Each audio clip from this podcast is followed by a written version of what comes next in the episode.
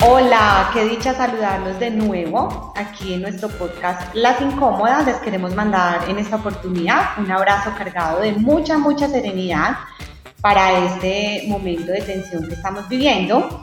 Les contamos que hoy en nuestro podcast vamos a tener un tema que nos motiva, nos inspira, porque las tres lo hemos vivido, lo hemos sentido, lo hemos tenido que manejar. Y se trata de esas conversaciones que resultan ser muy, muy, muy incómodas con nuestra pareja. Pero que también consideramos que son absolutamente necesarias si lo que queremos es construir una relación que sea sana, una relación que sea respetuosa, que sea tranquila y sobre todo pues como para vivir tranquilos y vivir chévere. Hicimos un sondeo muy empírico, pero que digamos nos mostró como una realidad y es acerca de cuáles son esas temáticas que resultan ser bastante incómodas dentro de una pareja. Eh, salieron temas como el manejo económico en el hogar, cómo se da ese tema del manejo del dinero. Salieron temas como el sexo, salieron temas como la relación y el manejo de la relación con la familia de la pareja. También temas relacionados con la crianza de los hijos, que ese también es capítulo aparte. Eh, temas relacionados con los amigos, algunas amistades que nos gustan o no nos gustan de nuestra pareja, también salió de manera muy representativa. Y salió un tema que a mí me llamó mucho la atención y tiene que ver con la ideología religiosa, en qué creemos, en qué no creemos, con nuestros tintes políticos que defendemos, que no es negociable para cada uno de los integrantes de la pareja y de eso precisamente vamos a hablar hoy, de esos temas que no son tensionantes, que de pronto sentimos por allá detrás cositas muy fastidiosas, pero que como decíamos hace un ratico, es absolutamente necesario tratar. Dianis, hola, ¿cómo estás hoy? ¿Cómo te sientes? Hola, no, súper bien y estoy súper emocionada con este tema, un poquito nerviosa. Y como les decía, afortunadamente mis suegros no hablan español. Pero no, me parece muy interesante esto. Además, creo que las tres hemos hecho como un con, con cada una con su relación y cada una con las respectivas terapias que tienen Entonces, creo que este es un tema muy sabrosón. Espectacular. Fran, ¿cómo estás tú desde Chile y cómo te sientes para esta conversación de hoy? Bueno, yo, hola, hola a todos, hola Diani, hola Minipo, hola a todos los que nos están escuchando, qué rico estar aquí hoy. El tema me lo sueño. El tema me lo sueño, lo único que quiero es esconder este podcast de toda mi familia. eh, me parece espectacular, me parece espectacular porque yo además pienso que es súper necesario, súper necesario esterilizar todas las conversaciones que a veces, que a veces han sido incómodas con la pareja, conversaciones que son absolutamente necesarias y que nosotras como las incómodas, pues definitivamente las hemos, las hemos sabido de alguna manera bandear. Unas bien hechas, otras no tanto, pero qué rico compartirlas con todos. Completamente, y eso que dices es maravilloso porque siempre les vamos a hablar desde nuestro sentir, desde lo que hemos hecho, desde las embarradas que hemos cometido y también pues de esas cosas que hemos capitalizado en términos de aprendizaje, porque yo creo que cuando uno está en pareja todos los días tiene algo nuevo para, para aprender y para evolucionar. Diane, yo quisiera arrancar contigo haciéndote una pregunta que es muy, muy valiosa y es que nos contaras como cuál es ese tema que quieres traer hoy dentro de esas conversaciones incómodas que has tenido con tu pareja y cómo lo has abordado. Bueno, a mí me parece, eh, pues uno tiene muchísimas, yo llevo con, mi esposo desde, llevamos 20 años casi, eh, y la situación hemos madurado, hemos cambiado, las conversaciones difíciles son muy diferentes hace 20 años que ahora, además pues hemos pasado por ciclos donde no estamos juntos, nos hemos separado, hemos vuelto, y a mí me parece que la conversación más difícil de todas en todo este tiempo ha sido el tema de la plata el manejo del dinero en la pareja. Eh, ¿Por qué? Porque yo siempre he sido, eh, pues he pasado por todas las etapas, por independiente y ahora por ser dependiente. Eh, y me ha costado mucho trabajo, mucho trabajo ser dependiente eh, y no como tener esa conversación de no sentirme como mal, no sentirme como necesito comprar esto, pero como hago plata, entonces tener esa conversación de es la plata de los dos, me ha, me ha parecido la conversación más difícil del mundo. Y a veces se salen unas perlas, pues, como de, pero yo soy el que estoy trayendo la plata a la casa y no, le provoca como, como tirarlo por la ventana. Pero me ha parecido una conversación muy dura. A mí me ha costado mucho trabajo decirle no en esos momentos, que son momentos como de rabia y de pelea, porque por lo general esos, esos hablados salen en medio de una pelea. Eh, me ha parecido como difícil parar y decir, no, esta es plata, esta es la plata de los tres. Pues, esa conversación me ha parecido dura, dura, dura. Esta es una conversación que resulta ser muy incómoda, eh, sobre todo para nosotras, pues que toda la vida hemos sido independientes desde lo económico, eh, trabajamos desde muy jóvenes, estamos acostumbradas a tener, digamos, de alguna manera nuestra plata para, para lo que queramos, ¿cierto? Nuestra plata para estudiar, nuestra plata para comprarnos los cucos que queremos, las cremas que queremos o lo que sea, salir a pasear con las amigas, etcétera. Eh, estás tocando un tema que tiene mucho fondo, que es una conversación que es necesaria tener con nuestra pareja. Y yo antes de darles mi punto de vista quisiera escuchar, eh, Frank, ¿qué opinas de esto que dice Dianis en términos de cuando uno de los integrantes de la pareja es proveedor protagonista, de alguna manera desde lo económico, que el otro no se sienta mal o que el otro no sienta que ese proveedor protagonista tiene de alguna manera el poder sobre algo? Me encanta. ¿Qué dicho opinar de esto? Bueno, miren, el tema económico claramente es un tema incómodo. O sea, son muy, muy pocas las parejas que saben manejar el tema, sobre todo cuando están empezando. Yo llevo con, mi maridín 10 años de casada y 4 de noviazgo, o sea, llevamos 14 años juntos. Y nos costó todo el trabajo del mundo tener una conversación económica que no llevara a una pelea. Porque además empezábamos súper civilizados y terminábamos peleando por el tema de la plata, porque inicialmente, pues, súper inmaduros y yo, obviamente, pues, con esto, con esta autosuficiencia que, que me ha costado tanto domar, eh, obviamente, entonces yo pongo, tú pones, parecíamos casi que en vez de, pareja. Pero yo he tenido dos amigas que han sido un ejemplo para mí en ese tema, porque ellas, digamos que abordaron la situación de ser felizmente mantenidas, de una manera chistosa, muy maduramente. Nunca se han sentido menos, nunca han sentido que el dinero de su marido no es de ellas, porque digamos que tienen una idea completamente distinta y es, aquí nosotros somos un proyecto, cumplimos roles distintos, o sea, tu rol es ir a trabajar a una empresa, mi rol es sostener la casa, estar pendiente de los niños, eh, hacer X, hacer Y, el dinero que ingresa es para nuestro proyecto familiar y por lo tanto es de todos. Y tienen otra cosa y es que acuerdan digamos, como con anterioridad quién va a manejar el dinero y cómo se va a manejar. Entonces, por supuesto que terminan, o sea, tienen conversaciones incómodas, pero es un abordaje completamente distinto. Entonces ahí, digamos que el aprendizaje, yo entendí que el aprendizaje era un tema no de dinero, sino más de autoestima, de yo que me merezco, cómo lo manejo, cómo hablo y me siento alrededor del tema si alguien le sale a uno con un comentario tan descachado, pues como, como el dinero es mío o cualquier cosa estúpida por, por el estilo, es primero que todo no tomárselo personal porque claramente pues eso sale de lo del, del ser humano feo que hay dentro de uno.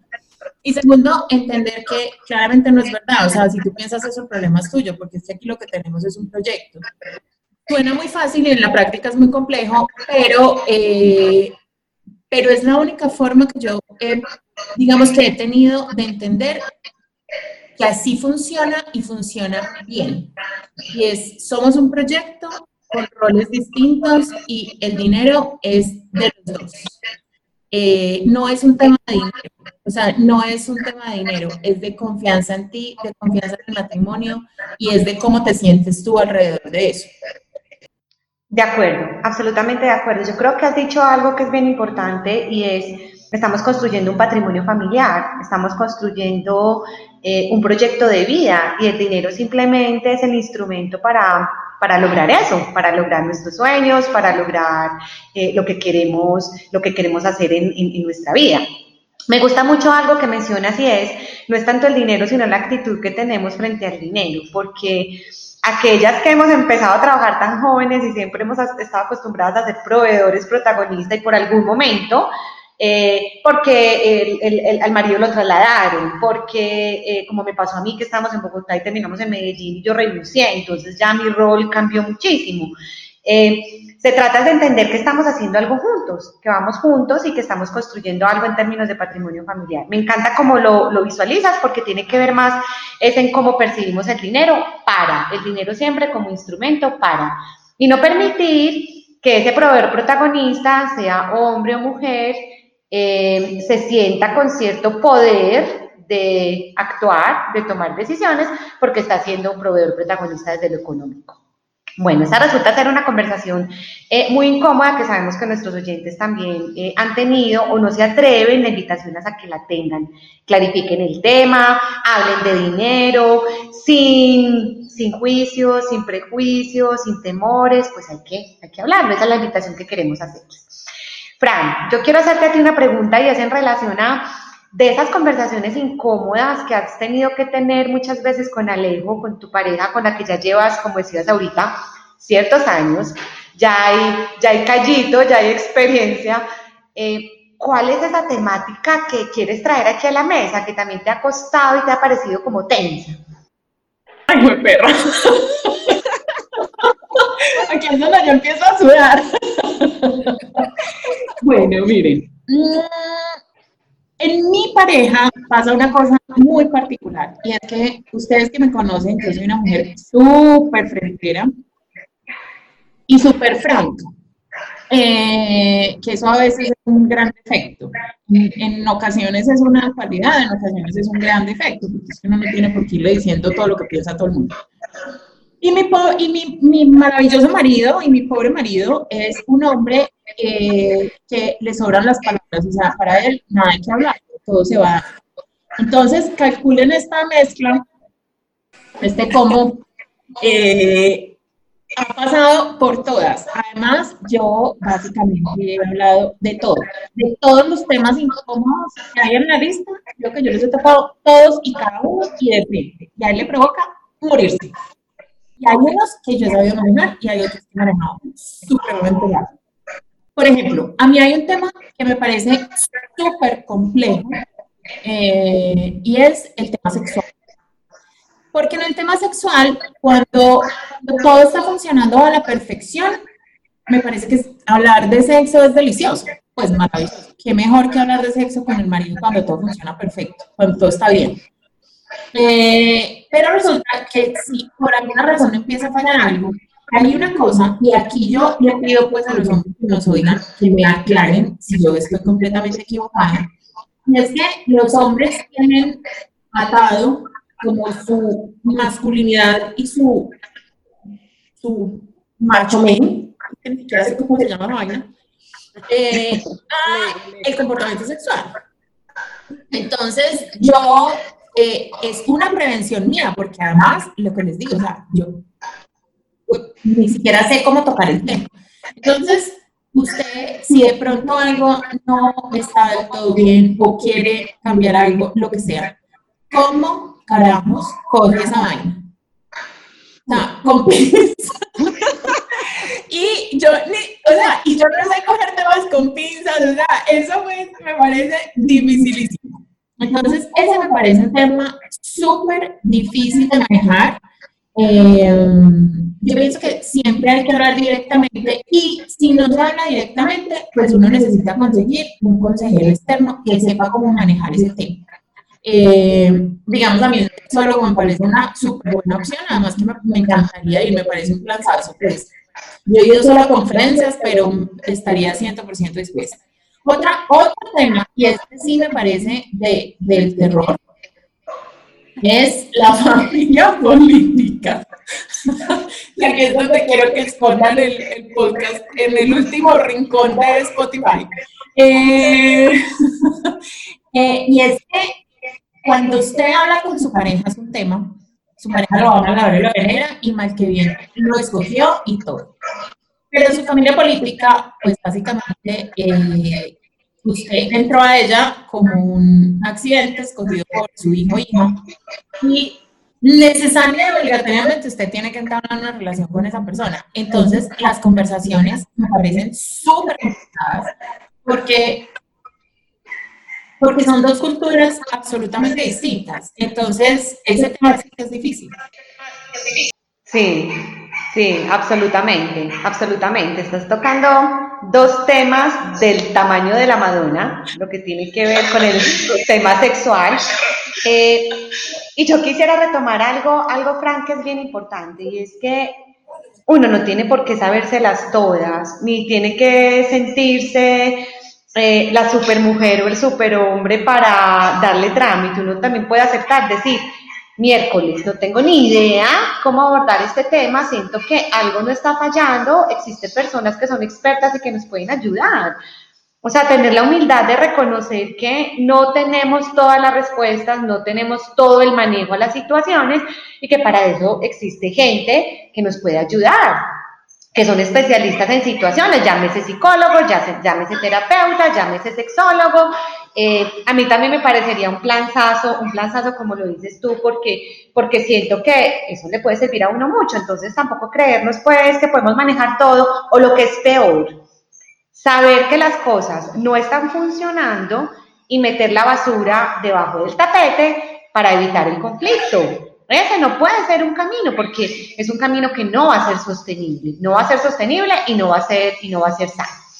Eh, y el otro tema que tocas también tiene eh, capítulo aparte porque eh, estamos hablando de aquí para allá, pero pues de allá para acá seguramente también tendrán cosas que les guste, cosas que no les guste de nosotros y es, es, el tema pues en relación con la, con la familia de nuestra pareja. Y también dices algo que es bien importante y es tocar el tema con mucha sinceridad con nuestra pareja, desde el respeto, desde el respeto a la diferencia, estableciendo límites que son sanos y necesarios, pero esa es otra conversación que también es necesario abordar con toda la tranquilidad eh, y la franqueza necesaria. Mi abuela me decía, eh, Ana, cuando tú te casas, tú te casas con la familia de tu pareja, y uno realmente cuando se casa, uno no entiende, no entiende la extensión de eso. Uno no lo entiende sino cuando ya está, digamos que, viviendo y construyendo su, su matrimonio. Pero yo creo que las cosas son de abordarlas, lo que nos gusta, lo que no nos gusta, y siempre desde el respeto y estableciendo, como le decía hace un momentico, esos límites que son sanos, son sanos de parte. Pero imagínate, imagínate cuando, cuando yo me iba a casar, les quiero contar esa historia yo me casé vieja, yo me casé de 35 años. O sea, ya había hecho todo el barrido eh, de soltera que no pase. Es más, no creía en matrimonio. Pues empezando por eso. Porque yo decía, yo no creo que uno sea capaz de vivir feliz con alguien el resto de la vida. Pero bueno, igual arranqué con el hijo y en, en, en una de mis despedidas de soltera, que gracias a Dios me hicieron varias, y con striptease, obviamente. si no, ya no me hubiera sentido despedida, hijo de madre. Me consta, me consta. Claro, obvio, pues sabía que, o sea, esa de 35 años había que despedirla como, como Dios manda, con striptease viendo a la naftalina. Yo así, no, no había como... Yo vera sentadita en una silla como... Uh, Ahora sí me soñé ese show, pues creo que, que debieron pagarme a mí en vez de a él. O sea, no, no, no, no, no, eso pues no se iba a volver a ver. Entonces, pues tanto me di cuenta que le a naftalina. Eh, entonces, en una de esas, un gran amigo mío, que es muchísimo mayor que yo, me dijo, el matrimonio es un acto de locura. Y cuando él me dijo eso, yo le dije, espérate un momentico, o sea, estás absolutamente equivocado. ¿Cómo se te ocurre? Yo he hablado de todos los temas con Alejo, nosotros somos dos personas maduras, y yo ya sé meter, yo no he, no he en matrimonio, bueno, una cantidad de estupideces porque, o sea, yo lo oigo hoy en día y digo, pues este amigo me sigue queriendo de, buena persona. Y es que por más conversaciones, por más conversaciones que tenga uno en el noviazgo, hay cosas en la pareja que uno ni siquiera se imagina que va a pasar. Una de ellas, por ejemplo, es esa que era lo que tú decías, o sea, a mí mil veces me dijeron, uno se casa con la familia de la pareja. Y yo decía, están exagerando. Y están exagerando es absolutamente mentira. Eh, porque, porque es completamente cierto. Entonces, digamos yo en ese tema que me ha parecido tan complejo, además porque Alejo viene de una familia de cuatro hijos, papá y mamá, yo, eh, mi papá se murió cuando yo tenía tres años, entonces yo crecí sola con mi mamá, hija única. Entonces, digamos, a esas dinámicas familiares tan distintas, se vuelve muy complejo. Además, mi suegra es mamá de cuatro hombres, le llegamos nueras a su casa, calcule, las mujeres somos súper territoriales eh, y esa relación, digamos, suegra-nuera es compleja por donde usted la mire. Entonces, esas conversaciones tan complejas, digamos, con la familia, no con la pareja, sino con la familia de la pareja, para mí han sido tan difíciles de afrontar que yo, digamos que uso eh, mensajero.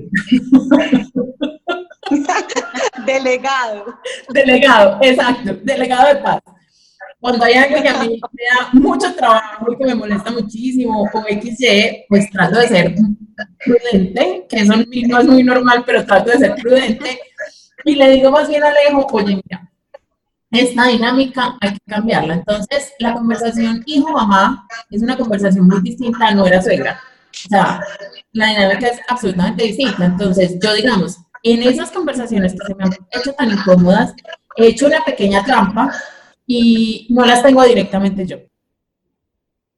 Y ahí es donde yo digo, ¿para qué me voy a meter en lío si, la, si mi capacidad no es esa? O sea, además yo tengo poco talento para hablar de las cosas en cierto tono, que es el que manejan en mi familia política, que está perfectamente bien, y mi marido obviamente lo maneja a la perfección. Entonces yo ahí hago pues una trampilla para meterme por debajo y lograr tener unas conversaciones que son muy incómodas de una manera, digamos, un poco más amorosa. No, y una, una trampilla, pues como lo llamas tú, que, que es válido, que es válido porque uno también entiende eh, qué manejo dar desde ese marco de respeto, pero también manifestar las cosas pues que nos incomodan y no nos gustan. Y siempre el marido o nosotras, si es que a ellos no les gusta algo de nuestra familia, pues siempre vamos a hacer unos, unos emisarios válidos, porque dices algo, Frank, que tiene un fondo impresionante y es que cada familia es un universo diferente. Cada familia tiene sus patrones eh, familiares. Cada familia tiene sus rayones. Cada familia tiene la forma de ver el mundo. Entonces, cuando, si uno dice que en pareja se junta un universo con otro, pues imagínese 70 universos con 70 universos. Entonces, es, yo la verdad, yo la verdad lo que creo es que es absolutamente natural que existan cosas que nos gusten, que no nos gusten, que nos molesten, que a veces nos, nos duelan. Lo importante es, es manifestarlo y como siempre hemos dicho desde el principio del podcast, no guardar la basura debajo del tapete. Existe una conversación que sé que ustedes también van a hacer ahí sus tradicionales caritas y es en relación a la crianza de los hijos. Eh, obviamente, estas, estas tres conversaciones que estamos teniendo hoy, pasando por lo económico, después hablamos un poco de la conversación en relación con el sexo, eh, la familia nuestra o la familia de nuestra pareja, eh, son conversaciones que vienen, digamos, de alguna manera marcadas por esas diferencias que hablábamos hace un momento también, por la forma de ser, la forma como hemos sido criados, las creencias que tenemos, las creencias que hemos de alguna manera heredadas, algunas creencias que son muy bacanas, pero otras creencias que son muy limitantes, porque también nos vamos llenando de unos paradigmas y de una cantidad de cosas pues que no, que no construye. Para mí, el tema de la crianza de los hijos es capítulo aparte. Eh, es una situación que ha sido, ha sido tensa, ha sido difícil. Em, digamos que hemos encontrado como alternativas y caminos porque somos muy diferentes, somos diferentes en la forma de percibir el mundo, somos diferentes en la forma de qué queremos para Joaquín. Tome capítulo, em, doble clic en qué colegio va a entrar Joaquín. Em, entonces, digamos que, que, yo he sido muy, muy humanista toda mi vida, toda mi trayectoria ha sido, ha sido desde ahí. Entonces, eh, yo leo muchísimo, por ejemplo, de disciplina positiva. Obviamente hay ocasiones en que ni disciplina ni positiva, porque colapso.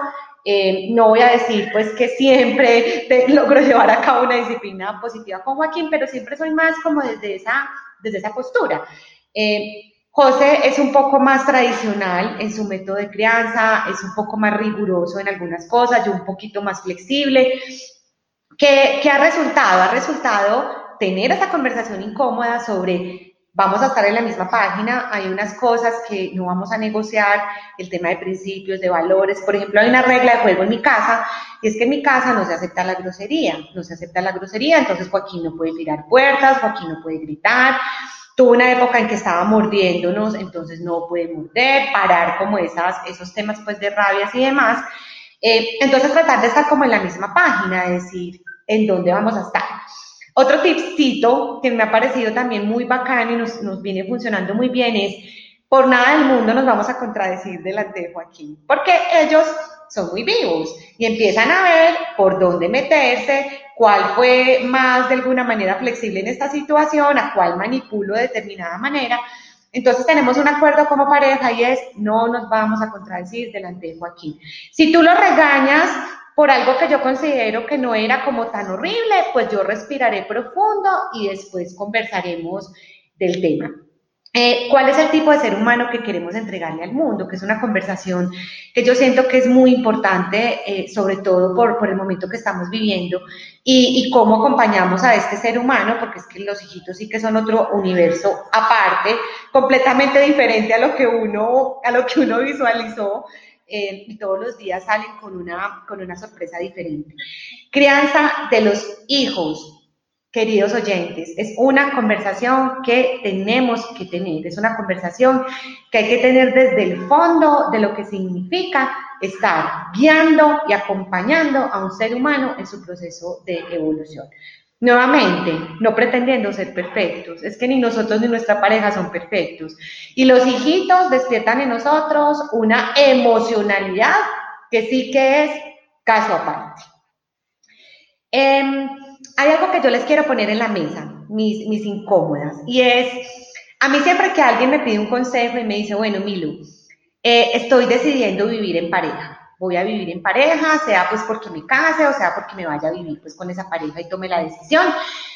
Dame un consejo. A mí me parece lo más difícil del mundo dar consejos. Eh, les confieso que es un rol en el que yo digo, ay, jue madre, yo qué, voy a decir, pero digamos que... El teléfono de mi toma la tarjeta, toma la tarjeta de mi Total, total. Pero siempre me pasó hace poco con mi hermano que, que, se casó hace un año y yo pues con Santi tengo una relación muy bonita y yo le dije, mira Santi, por favor, ten las conversaciones incómodas con la mona. Tenlas con todo lo que significa tenerlas. Hablen de lo económico, hablen de si quieren o no quieren tener hijos, porque es una conversación que a veces ni tenemos. Hablen de en qué creen, cuáles son sus sueños, en qué se quieren gastar la plata, cómo va a ser ese proyecto de vida. Eh, hablen de sexo. Y puede que esa conversación, arrancando pues una relación, sea diferente a la conversación que uno tiene 15 años después de estar con su pareja. Pero yo les quería preguntar, eh, si alguien les pidiera ese consejo tan difícil de dar sobre tener esas conversaciones, ¿ustedes qué le dirían? Diani, arranquemos contigo. Pues, primero le diría, este es el teléfono de mi No, mira, yo la verdad, yo no me atrevo a decir nunca que a mí me ha funcionado algo, porque mi matrimonio ha sido yo tenía una relación muy compleja, muchos años, eh, en donde nos hemos separado ya dos veces por temporadas más o menos La primera vez fue dos años y la segunda vez fue tres años. Entonces es muy difícil uno, uno dar un consejo con esos antecedentes. en este momento estamos juntos y espero que ya no nos vayamos a separar porque qué pereza, eh, pero no me atrevo a decir qué me ha funcionado. ¿Qué decisión he tomado? Y ha sido muy con la, con la ayuda de, mi psicóloga. Es que a veces hay, hay conversaciones que no son importantes. A veces uno cree que que tiene, que hablar de esto, es que tenemos que hablar de esto, tenemos que tocar este tema y realmente uno con uno. Entonces no sé si me ha funcionado, pero digamos que me, antes de tener cualquier diciendo, bueno, ¿esto para dónde va? ¿Esto va para una pelea? ¿O esto definitivamente es necesario hablarlo así peleemos? ¿O esto va a acabar el matrimonio? ¿O esto...? Porque hay temas como los de la crianza de los hijos, el, el tema de la enfermedad la familia, que hay que, hay que hablarlas, así se vuelve una pelea. Pero hay otros temas que no. Entonces, a mí me ha funcionado que hay conversaciones que no hay que tener. Pues que uno, que uno dice, ay, bueno, se pelee solo, que se ponga bravo solo, o, ay, no, no, yo soy la que he hecho el proceso psicológico y digamos que la vida en los últimos tres años me ha dado un poquito de palo, entonces he madurado mucho en ese aspecto de que hablo la pena, eh, mi esposo no ha hecho su proceso psicológico ni lo va a hacer. O sea, yo ya me ya que no va a hacer nunca.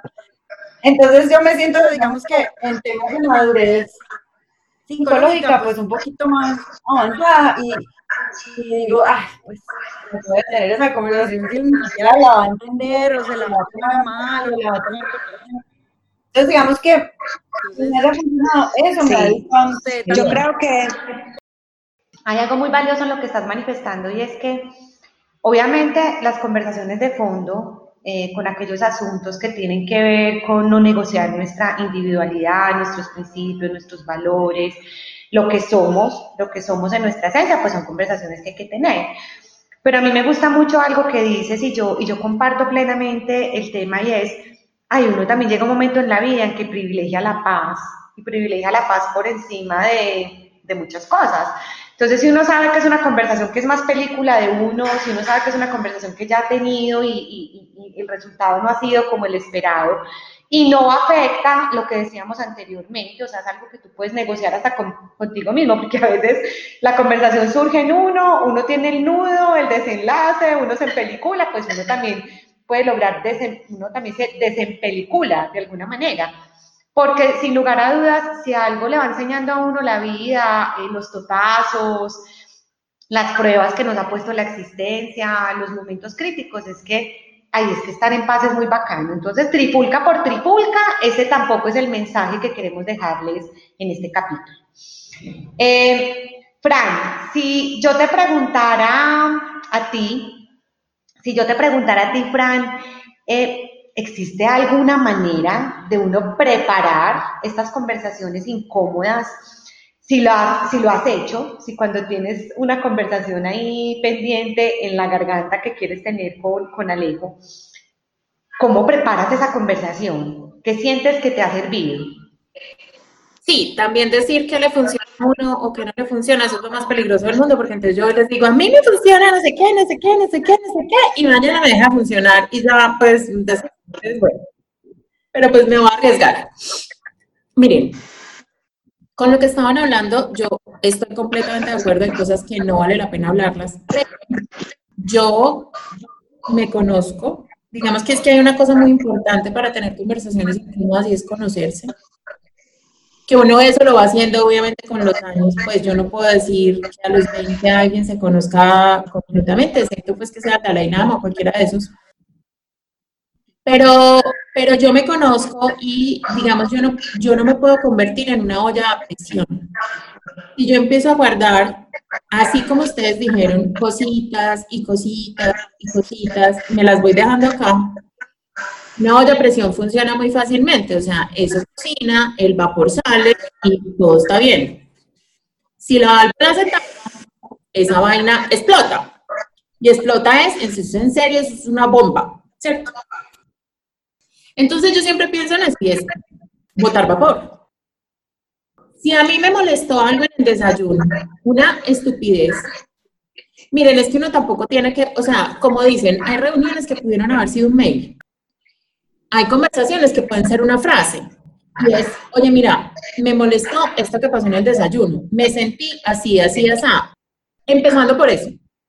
Ya, porque las conversaciones siempre tienen que partir de lo que yo siento, nunca, nunca pretender suponer lo que el otro, no, simplemente lo que yo sentí. Y el otro le puede decir a uno, mira, no lo hice con esa intención, no, no estoy de acuerdo contigo, imagínate que pasó esto otro, lo malentendiste. O, o sea, y, y se soluciona. O, ah, ¿cómo así que te molestó? Discúlpame. Y uno queda como nuevo. Yo, Francina Echeverry, ¿cierto? Entonces yo necesito botar ese vaporcito porque si no me vuelve una olla a presión. Si uno considera que no es necesario botar el vapor diciéndole a la otra persona, pues escríbalo. O sea, me sentí mal porque nada, que esa, digamos, es una muy buena forma como yo me desempeño.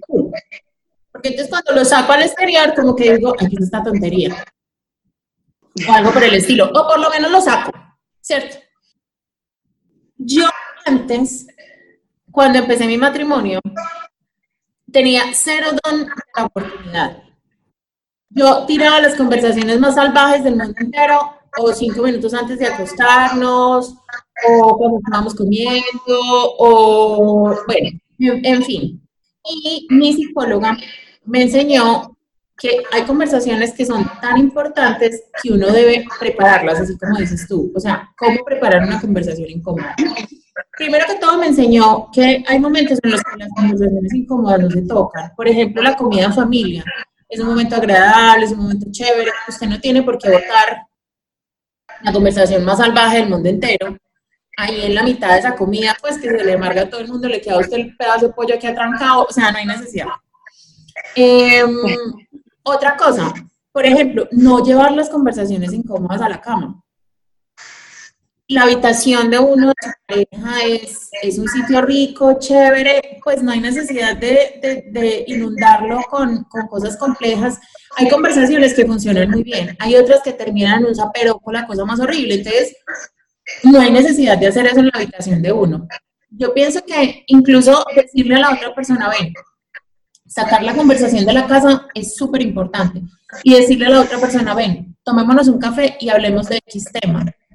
Eso también es preparar a la otra persona, o sea, y no para que llegue prevenido, sino para que llegue con actitud, vamos a solucionar este tema que está, o sea, que es importante para nosotros, o es importante para ti, eh, y obviamente, miren, cuando hay, hay, una, hay un tip, digamos, cuando, cuando una persona es muy explosiva y arma pues una pelea, porque hay gente pues obviamente muy emotiva, no es ni mi caso ni el de mi marido, porque mi marido pues es un gentleman, la cosa más impresionante del mundo entero. Eh, sacar a un sitio público a la persona a tener conversaciones incómodas es súper importante, porque él en la mitad de un restaurante no puede armar el zaperoco que le da a usted en la casa. Se autorregula. Exacto. Entonces, incluso para que no la oiga la mesa del lado, puede que el volumen sea más bajito. Entonces, eso hace que la conversación no sea una guerra campal en la mitad de la casa, sino una cosa muy tranquila. Digamos que esa, esa sería una de las formas en cómo preparar una conversación incómoda, preparar un sitio, preparar un horario y obviamente comunicarle a la otra persona que uno puede salir pues ve que va a hablar de determinado tema, sí, que va a salir a hablar de determinado tema.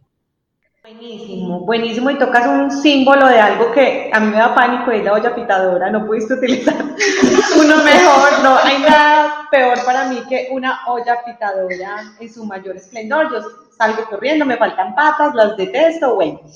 Pero me encanta, me encanta lo que mencionas porque, claro, uno, uno va acumulando eh, y sé que van a coincidir conmigo también en algo y es, si tú empiezas a acumular conversaciones, que es de lo que estamos hablando hoy, pues eso te empieza a generar eh, malestar y el malestar genera emociones y las emociones te pueden generar enfermedades. Es que es así de sencillo. O sea, si tú no utilizas esa valvulita en, en, en el símbolo que estás poniendo, de irle sacando el vapor a lo que, a lo que vas sintiendo, sea porque consideres que hay que tener una conversación o sacas una herramienta que es fantástica, Eh, para mí escribir es terapéutico. El día que yo no escribo, siento que no me puse aretes, o sea, siento que hubiera salido a la calle sin aretes. Escribir es una manera de canalizar lo que pensamos, sentimos de una manera increíble. Ese es otro tip delicioso que les queremos dejar y es, sientes que no hay que tener esa conversación, pero no la dejes en ti. Busca la manera de canalizarla y, escribir es una, es una buena manera. Eh, yo digamos que quiero manifestarles algo, algo importante y es también algo que yo siento que me ha servido, ¿cierto? Me ha servido y, he visto que también ha sido parte como de la evolución porque yo era muy inoportuna hace algunos años para tener esas conversaciones incómodas, o sea, yo me preparaba, yo era las que decía, lo sientes, lo tiras, y resulta que no, resulta que la evolución y la madurez también te va llevando a entender que estos temas son de largo aliento y que hay que prepararlos.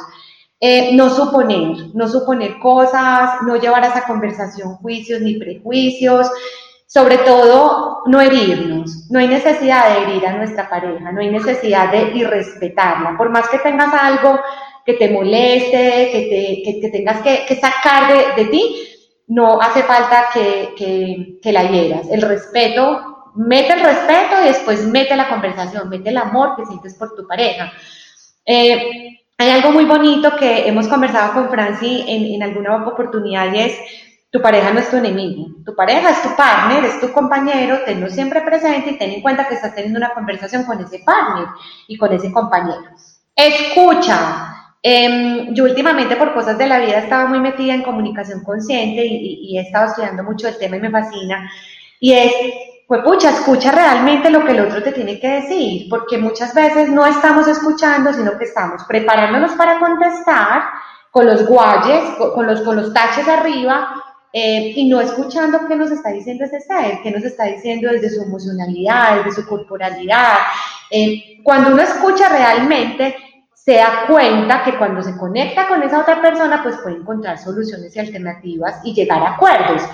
Porque finalmente lo que uno busca detrás de una conversación incómoda es tratar de llegar a acuerdos. Acuerdos sobre, bueno, ya pasó, ya nos molestó, ya nos incomodó, ¿qué vamos a hacer de aquí para adelante para que esta situación pues no, no se repita y no deteriore nuestra relación, no deteriore nuestra, nuestra convivencia?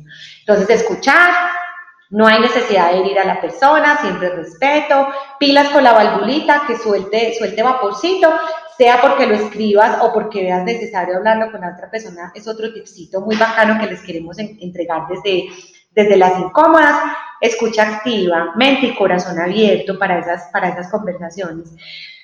Generalmente en una conversación incómoda, uno de los dos se convierte como en facilitador. En unas ocasiones uno, en unas ocasiones el otro. Muy rico que, seamos también a veces como facilitadores de esas conversaciones para que se den en los mejores términos. Dianis, ¿qué te llevas hasta el momento de esta conversación? Uno se queda pensando como 500 cosas. Yo aquí mientras que las escucho voy hablando, voy pensando 700 cosas. bueno, a mí se me quedan tres cosas rapiditas. Una que se necesita mucha humildad. Yo pienso que cuando uno tiene conversaciones en la pareja, a veces la arrogancia se... Eh, y uno no tiene la conversación con la pareja, igual como la con el jefe o uno como que se vuelve un poquito arrogante con la pareja, no sé si es por el tiempo, por lo que comparten o porque uno le conoce pues los calzoncillos eh, pero entonces o sea, de verdad pararse en la posición de este es mi compañero de vida, lo que tú decías. Esta es la conversación más importante, que este es mi partner, es con el que yo estoy vivir el resto de mi vida o el, tiempo que vamos a estar juntos, puede ser el novio, la novia. Dos, eh, que dependiendo de cómo asumamos estas conversaciones, asumimos nuestro comportamiento con el mundo.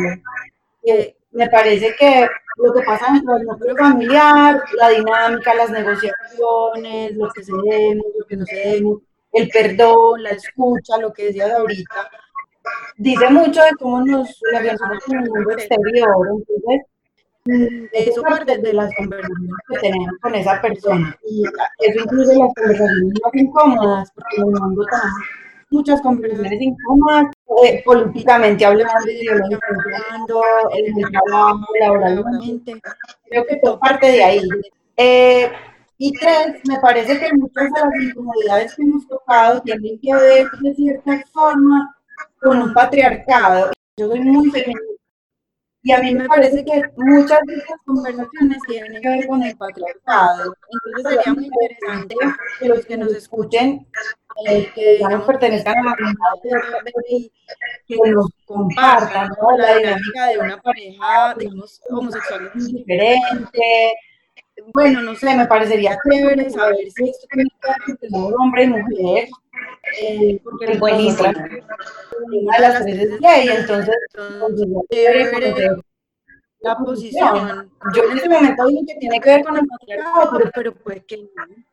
Entonces, eso me parece chévere. Con eso me quedo. Buenísima, buenísima esa invitación. Ojalá se animen porque en las incómodas somos absolutamente diversas y nos encanta nutrirnos desde el pensar y el sentir de cualquier ser humano, independientemente de sus preferencias. Todo, todo es bienvenido aquí en este espacio.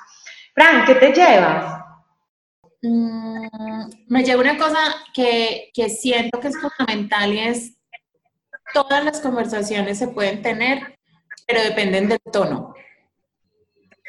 Yo a mis hijos los molesto mucho porque les digo, es tonito, el tonito. Es que a usted le pueden decir lo que sea en la cara si se lo dicen con amor y, de manera solidaria, o sea, de manera de me estoy poniendo en tus zapatos y vamos a tener esta conversación y, es para construir, no para destruir. Entonces, eh, porque muchas veces, digamos que esas conversaciones se dan es como desde yo crítico, yo, yo tengo la razón y yo soy el crítico tuyo y tú la estás embarrando. Y, y yo siento que, que una conversación incómoda, si usted arranca por ahí, o sea, ya perdió ya perdió, porque es que ya hay, primero, o sea, tiene toda la carga de, que es una conversación difícil, toda la carga emocional de uno, todo lo que ha pasado, porque ustedes tienen toda la motividad, pero si aparte de eso, pues usted le mete un tono que no es, eh, yo pensaría pues que eso va de, hecho a fracaso. Entonces, pienso que sí, el, como hemos dicho las tres, la pareja es el coequipero, no es el enemigo. O sea, no tire a matar.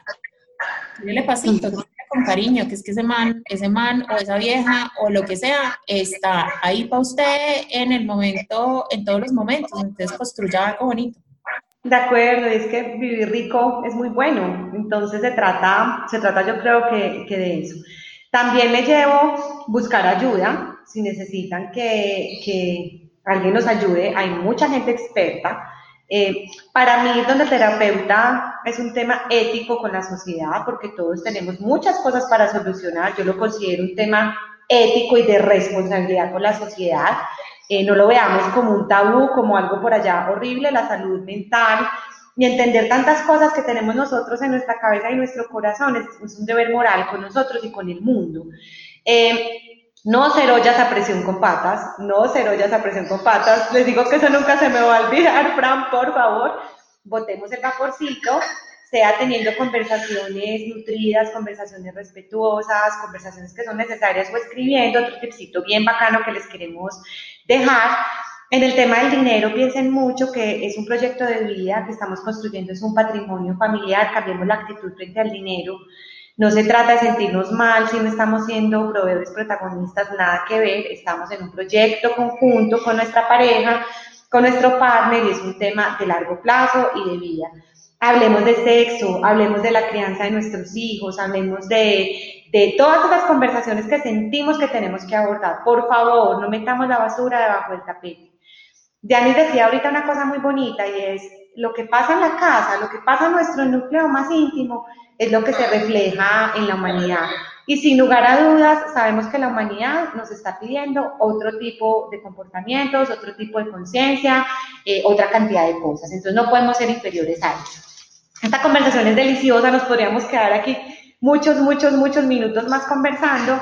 Eh, les queremos decir que les agradecemos mucho por estar conectados, que le ponemos el alma, la vida, el corazón, superamos las frustraciones tecnológicas para estar aquí con ustedes. Y nuestro próximo capítulo va a ser muy especial. Vamos a hablar de duelo. Estas tres incómodas se han tenido que enfrentar al duelo por diferentes cosas. Eh, lo hemos manejado, la hemos embarrado también de pronto en algunos, en algunos momentos, lo hemos metido debajo del tapete, caso particular, y después me tocó manejar el triple de duelo.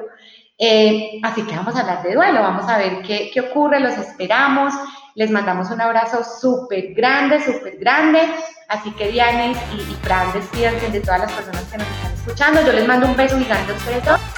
Chao, chao. Chao.